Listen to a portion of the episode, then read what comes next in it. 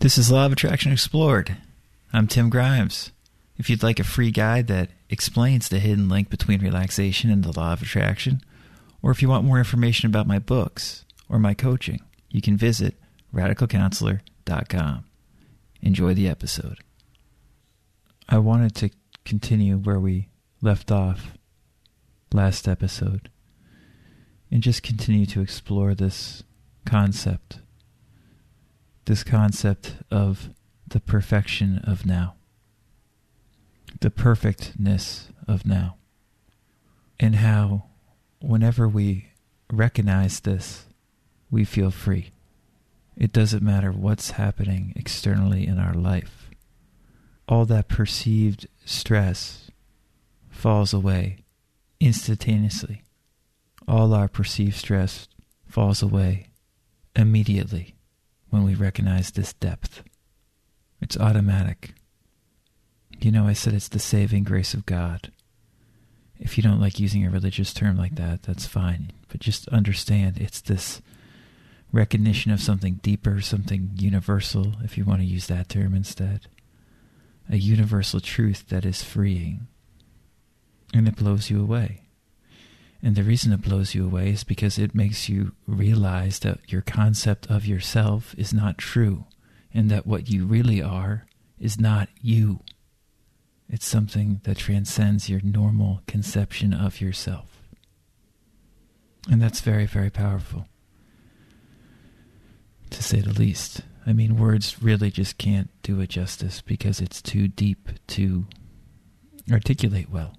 And I might sound ridiculous even trying to describe it to you now, but at the same time, I think you understand what I'm getting at. And I think you've experienced things like this in your life, where you have a moment of recognition, and that recognition eliminates all the fear and suffering that is in your life. And then maybe later, that fear and suffering comes back, but that doesn't mean that that recognition was not true it just means that our overthinking and worrying has returned, but that truth, that deep silence is still there. It's just we are no longer recognizing it. You see, when we have these moments of truth, that instant of truth, of recognition, what's so perplexing from a rational standpoint, in a law of attraction standpoint, is that our sense of self disappears. This is not a point that most people understand. Your sense of self disappears when you have this recognition of God or whatever you want to call it. There is no you anymore. There is no self. So, what could there ever be to improve? If there's no self, there's no improvement. It's impossible to improve something if there's nothing there. Jan Frazier, who's a wonderful spiritual teacher, she says, you know, how could there be a journey if there's nobody to take the journey? And these moments of recognition point us there. They show us that. This is why I always say there's nothing to do. Really, there's nothing to do. Sure, there's plenty of stuff to do, seemingly, when we think about it. And there's a lot of stuff we can do to help make our lives move smoothly, more practically efficient and productive and enjoyable than perhaps some of the stuff we do now. Sure, when we think about it that way, there's stuff to do. But really, when we get deep, as we're doing, right now. And certainly when we have these moments of deep, deep recognition, what we realize is there's nothing to do. I remember being in high school English class, I think it was, and reading this line by Emerson. It said, A great man has nothing to do, or a great person has nothing to do. It's actually a snippet of the line, but that's the part I read. A great man has nothing to do. A great person has nothing to do. that was the most truthful statement I had ever read when I read it. It shot right through me. In God's eyes, or, you know, again, whatever term you want to use, in God's eyes, everything is already perfect. What then could there possibly be that we have to do? There's nothing to do. There's nothing to achieve. There's nothing to manifest. Everything already is perfect. See, when I talk about this stuff, I, I don't even know if it has anything to do with the law of attraction, really, in a way.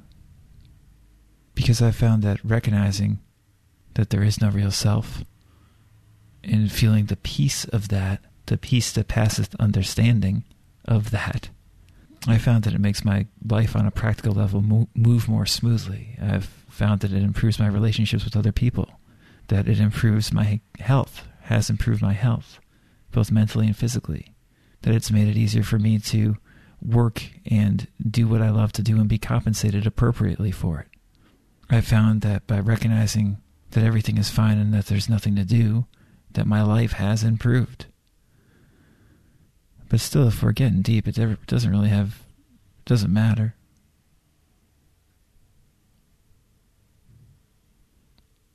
Everything already is perfect. There is no journey. There's nothing to attain. There's nothing to manifest. You see, I've said it before. I've just never, I've never seen a issue or or a problem with going deep. I've always found the deeper we can go, if we want to go deep, the deeper we can go, the better we feel.